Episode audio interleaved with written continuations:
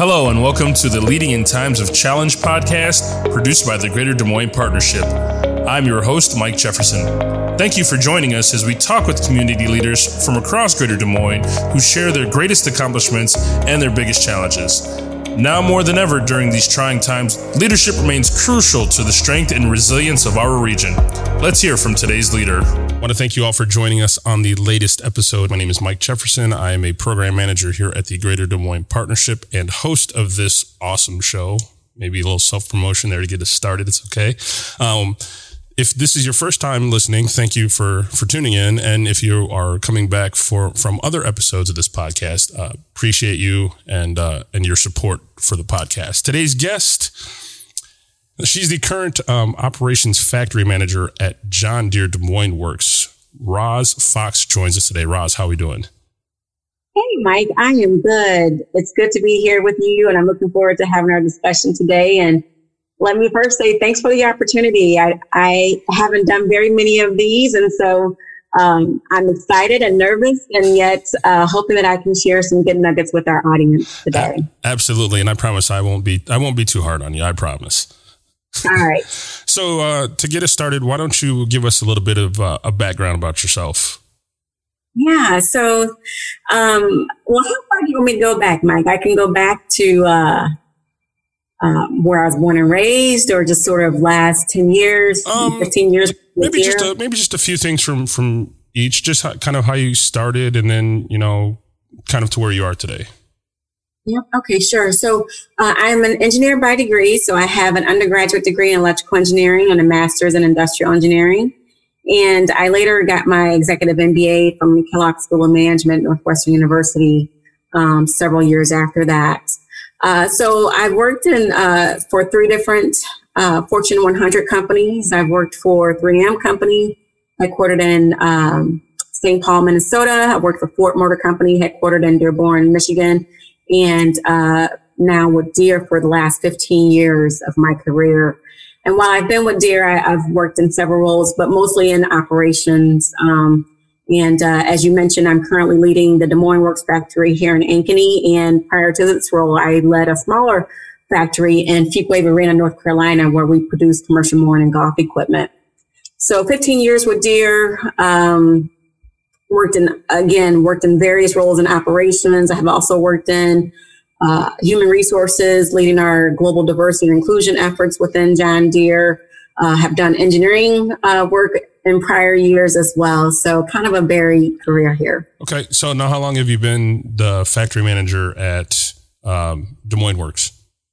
I've been here five years. Yeah. So I came in uh, the fall of 2016. So I just missed you because I was on a contract in HR um, up until, oof, was it now? Time flies maybe 13 or 14. So our, our paths just, just missed. So I'm, I'm quite familiar with the, uh, the, the factory there at Des Moines Works. Um, if I still recall, they have some pretty good snacks in the uh, lunchroom there. very, very cool. Yeah, my, my lunchroom was very, very nice. I, am I'm, if I say myself. So now the reason why we have you on today is is just like with a, a lot of other um, of our former guests. You know, we talk about um, challenging times and how how leaders pro, um, progress through those times at their organizations and with their teams. Talk about, I guess normally, like so, you know, we would t- we would talk about COVID first, but I want to touch on a different thing because obviously, since it's just a podcast without video, uh, for people that don't know you, um, you're African American, and we're talking about you're leading a factory in the ag industry. You do not hear those terms together on a, on a normal basis. So I'm guessing, not assuming, just guessing, and I'll let you get into that, that there have been some challenges uh, that come along with that as you have progressed through your career. And I would like you, if possible, to share some of those, um, especially now as we get into the times of aspiring young um, girls of color that maybe aspire to be the next Roz Fox and beyond. So maybe talk about some of the challenges that you faced coming up during this time.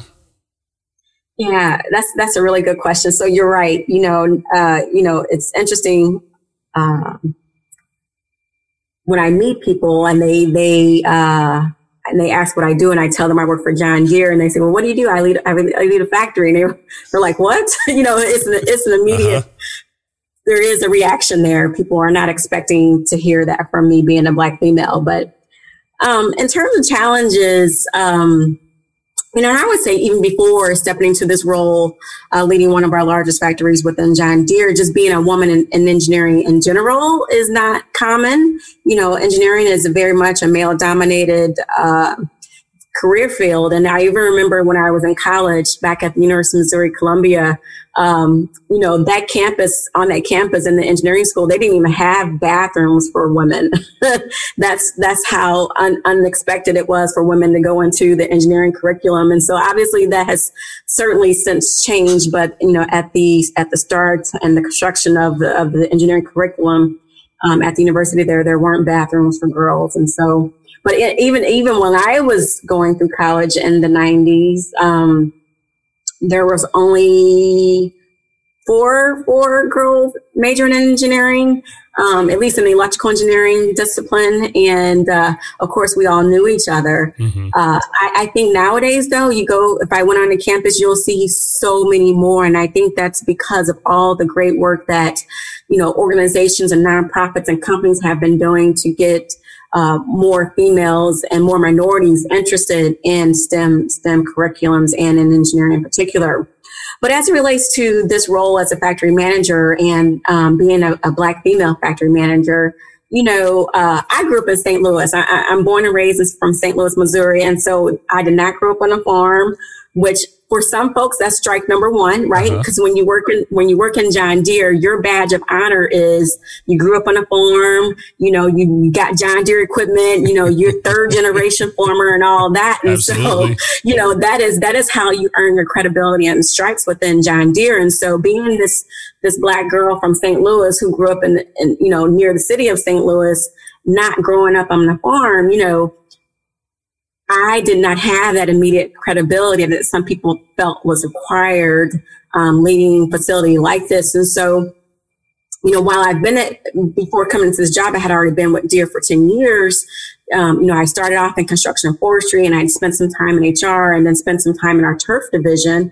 And, and, and in each of those areas, I didn't have exposure to the ag industry. And so when I came into this job here in Ankeny, I literally had to learn uh, the production system in terms of, you know, tilling soil and, and, and spraying nutrients and, you know, harvesting and all those different steps that are required to have um, a successful harvest. I really had to, to learn those things. And that, um, you know, uh, made me feel very vulnerable, right? Because, mm-hmm. you know, as a black woman, um, you know that you have to bring your A game into any situation just because you always feel like you're under the microscope and you always feel like you haven't to prove yourself. And so, you know, um, and so that kind of uh, was a challenge right out the chute when I came into this role in terms of um, being vulnerable enough to ask for help to understand and learn uh, what I need to learn to be successful and understanding how our machines are used out in the field. And that's one thing that's unique about this particular factory we actually make a machine that is used in each of the major steps of the production systems uh, process from we produce tillage mm-hmm. tillage equipment and we produce sprayers that spray nutrients and herbicides and, and um, things like that. Um, and we also produce cotton harvesting machines which are used to harvest cotton.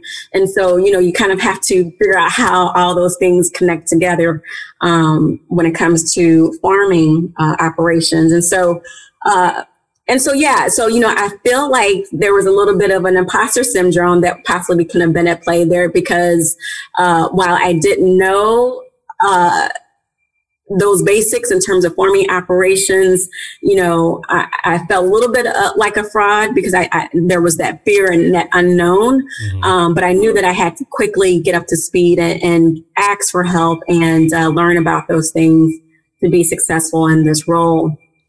And so even in this role, though, you know, it's interesting. We have, we do public tours here. We, we have uh, customers that come from all over the world uh, to uh, tour our factory and you know, when I, and I go and I meet them and I, I say, hi, you know, my name is Rosalind Fox and, and I'm the factory manager. And they, and the reaction is of shock, literally of shock. And they go, well, what part of the factory do you have? like the whole thing.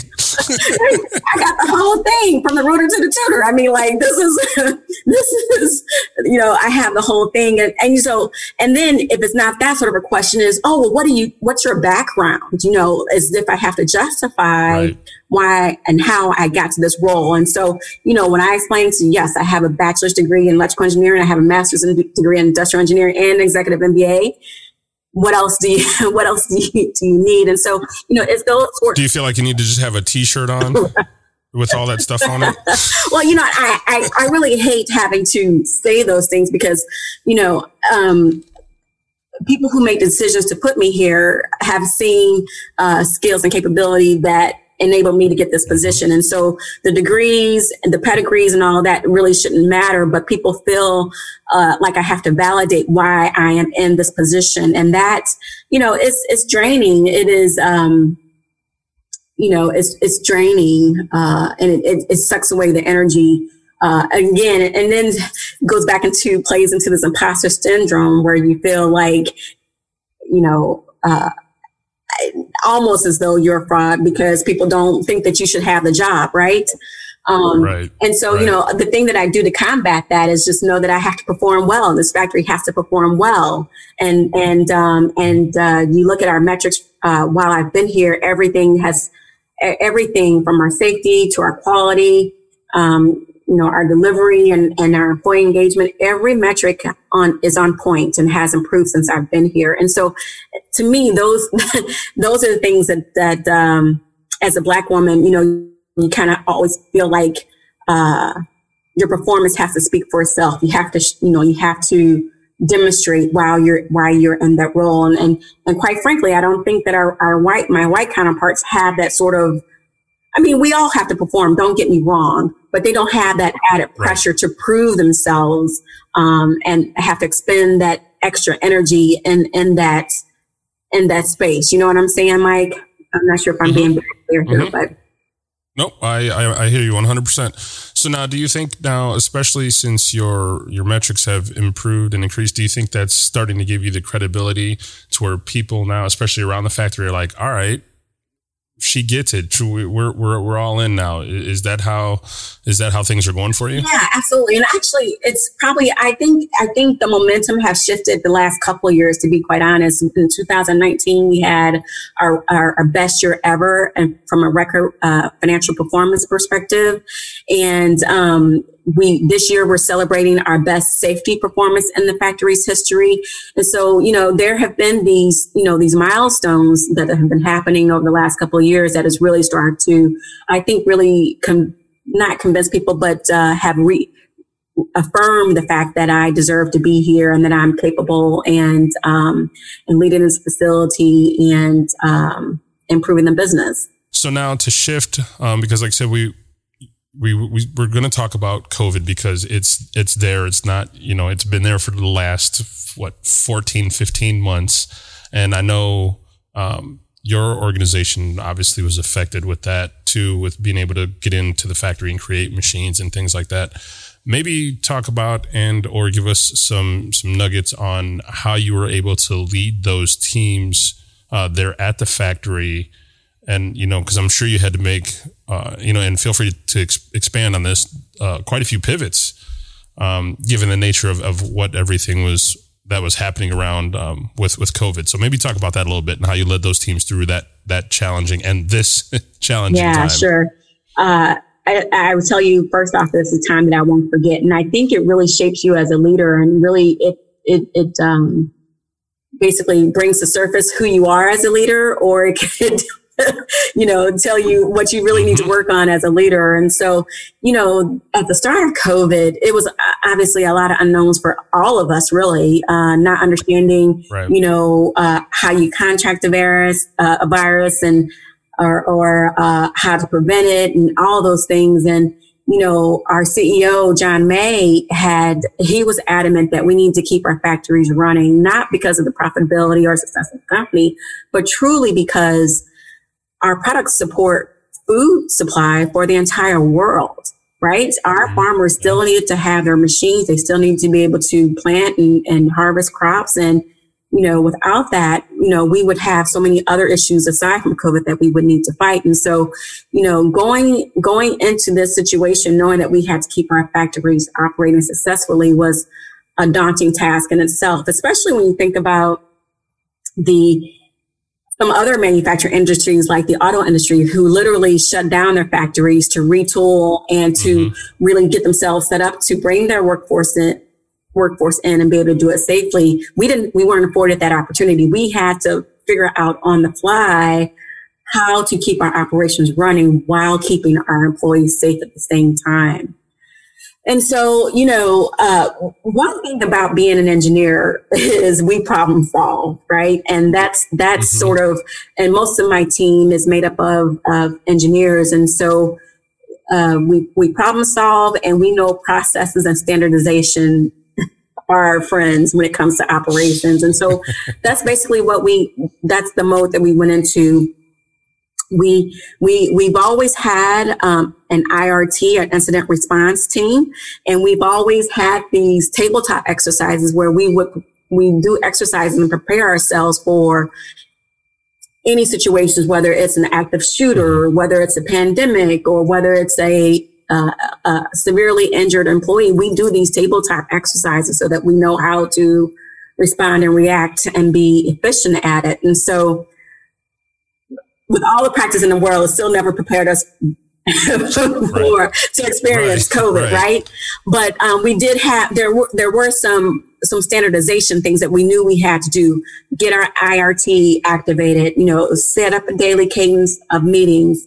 Um, you know, daily and, and, weekly meetings with our corporate counterparts and with our um, we we the company put uh, got us uh, uh, epidemiologist from the CDC on retainer. And so, you know, all these things we, you know, we fell into standardization, fell into process in terms of how we were learning and getting educated and, uh, and what we need to do to keep our factories and employees safe and operational. And so we followed that cadence. And so there were days where we, we met we met uh, two and three times a day, and there were some some weekends where we had to have IRT meetings to discuss something that happened, whether it's a positive case or you know a decision had been made, and we need to change things for Monday, uh, start our production, and so um, so you know you just you just kind of uh, identify processes, standard procedures to help you implement the change that you need to happen. And then you also realize during that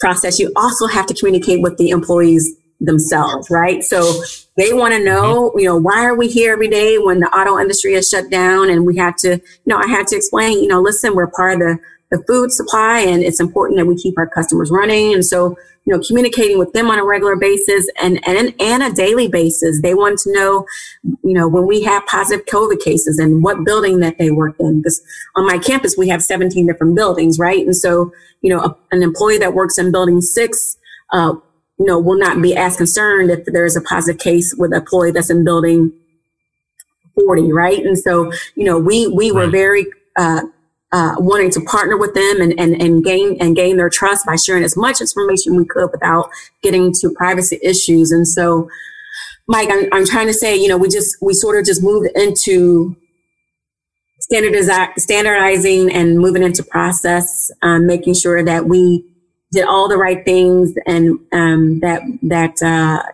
would help keep our employees safe and keep us operational while communicating at the same time.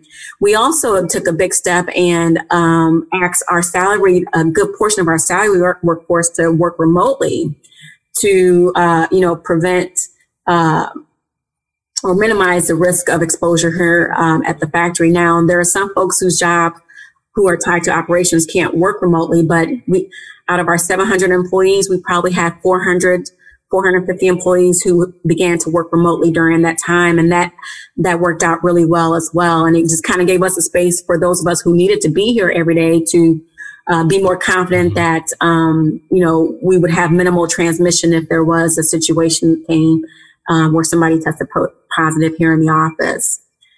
Um, and, and, then also learning that I had to communicate with those folks. So they're not here physically, but they want to know what's still going on with the factory. And so, you know, figuring out how do we communicate with them differently. Normally we would do in-person all employee meetings. We had to pivot and, and do virtual all employee meetings and, and, you know, learning how to do that as well and all of that and keeping people motivated and inspired to come to work every day right, right. you know I, I still have to you know as a leader still have to keep people inspired and wanting to do the great work um, to keep our, our factories up and running. So it was it was definitely a challenging time. And again you know i think i learned a lot about myself as a leader um, during that time. And uh, you know uh, there definitely were some stumbles, but I think there were more wins than there were were um, during the process than than not. So I'm very proud of the fact that we came out of this with uh, a, a, very healthy employee base and uh, not having lost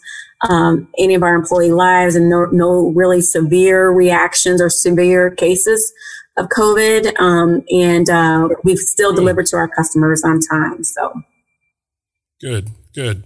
Well, I'm glad you've been able to uh, to have those things happen for you in, in a positive light, especially um, you know, as you mentioned, the the responsibility that you guys do have as an, as an organization, um, you know, with helping with food supply and whatnot. So, um, props to you for that. Um, switching ever so slightly, we've talked enough about challenges now. I, I do have a, a, couple more questions for you before we get out of here. You, you talk about you've talked about being a leader and having to pivot and uh, keeping employees inspired and motivated and delivering and all of these things.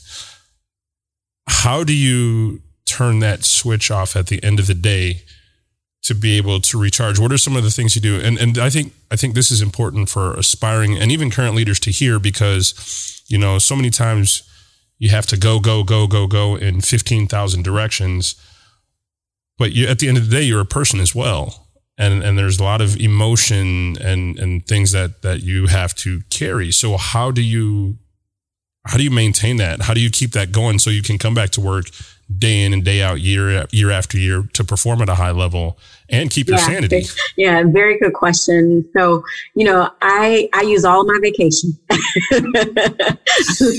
so you know well, Side, sidebar you might be you might be the first you might be the first person that's actually in your position to admit that they use all and I appreciate that wholeheartedly. Yeah, for, for sure. That. You know, um, I, I, probably didn't use it all during COVID because you know wasn't very many places to go. But um, but yeah, you know, in normal times, I use all my vacation, and I encourage my team to do the same. You know, and uh, you know, I there is nothing more important than your mental well being, and uh, you know, and if I need a mental. Uh, uh, I would tell you at the start of this job, I was afraid to take a, a, a mental day if I needed it. But now, if I need a mental day, I tell my team, y'all, I need, I, I, I'm taking this afternoon off. I need, I need to take this mental time to take care of myself. And, you know, I just think that's just a healthy way to lead by example, right? Because, you know, there is burnout, particularly in operations. It can be a, a, a difficult um, field to um, work in because the demands are so uh, challenging. You know, long hours. You know, you've got to deliver on time. You got you know people issues. You got part availability issues. There's just a number of challenges that you're fighting through on a daily basis, and one day is different than the next. And so, I am all about um, self care. And so, I personally love to go on vacation. I love to travel the world. In fact, I just got back from a lovely vacation to um, to Grenada. My husband and I were on vacation for a week, and um, you know, that's really where I sort of am able to recharge. And again, if I need a mental day here or there, you know, my team is absolutely um, capable and outstanding team where, uh, you know, if I need to leave and, you know, go handle something, I am fully confident that they will keep the factory running as needed. Matter of fact, they, they run it, they run it already. I'm just here for the, for the fluff. they do all they do all the hard work. I, I you know, um, they do all the hard work, and so I appreciate all of them. Um, but um, you know, I just can't reiterate how important it is for people to take their vacation. And that's why we are granted them from our companies because, you know, you, you mm-hmm. burn out, you're no good to anybody, right? And so you need that time to recharge and, and sort of, um, refill your cup to go fight another day. Well, Roz, hey, it's been, it's been a pleasure having you, uh, on today. This has been, uh, a really, really good conversation. Uh, one more thing though, I got to ask because, you know, haven't again haven't been out there. Oh, and slight plug if if it if they are open to the public and you're listening out there and you get a chance to go on a tour, I highly recommend touring the factory. It's it's pretty awesome. And I think there have actually been a couple new buildings since I've been out there. But my question for you, Roz, is what's your favorite machine out there now? And has anybody taken you out on any of those machines since you've been there? okay. Well, first, let me just uh, clear up on the on the tourist thing. So, because of COVID, we're still operating um, with that in mind, and so we're not doing public tours right now. But I do think that that will resume okay. later this year. So, but you can always go to our website and look for information regarding our public tour opportunities. We are uh, bringing in our Gold Key tour starting um, the first week in August, and our Gold Keys are people who purchase our machines and want to come and start their machine um, uh, during their mm-hmm. visit. And so those are ha- well, those will resume August second, and then public tours will be later down down the road. there. But we would love to have anyone that's interested in coming to tour the factory in the future once those uh, opportunities open back up. And so the machines that we make here, you ask me, I can't, I can't, you know, that's like asking a mother who's her favorite child. So I can't say. I didn't say you had to have a favorite. I, I asked you if, if anybody's taken you out on. Have you oh, ridden course, any of them? All the time, yes, of course. And you know, it's it's it's amazing. It's always amazing when I get behind the wheel of one because when you when you come here and you see how our machines start from a flat piece of sheet metal and and is transformed yeah. into these be, behemoth yeah. machines. I mean, it's so so rewarding and so so much pride associated with that. And so, yeah, they don't let me get behind the wheel too much, but I have, have been in the cabs and have gone for rides in them for sure. So, you know, we have a very nice, um, uh, Ames uh, lab in Ames where we've got plenty of acres where we take our machines and and test them out. We actually have some acres here that we do uh, some testing on as well, and some uh-huh. ride and drive and prove out as well here on the site here as well. But yeah, I've been in the Plenty of times, for sure. well, that's cool. Hey, uh, again, want to thank you for for joining us on the Leading in Times of Challenge podcast. Uh, we'll let you get back to it. I know you're pretty busy. Um, hopefully, we can con- continue our conversation sometime. Love to you know get together with you when all this is whatever lifted up. Uh, but love to hear more about your story. And uh, yeah, we'll we'll be in touch. Thanks, Mike. I appreciate the opportunity and I look forward to connecting with you in the future. Thank you for listening to the Leading in Times of Challenge podcast produced by the Greater Des Moines Partnership. To listen to more stories of inspiration, please visit dsmpartnership.com.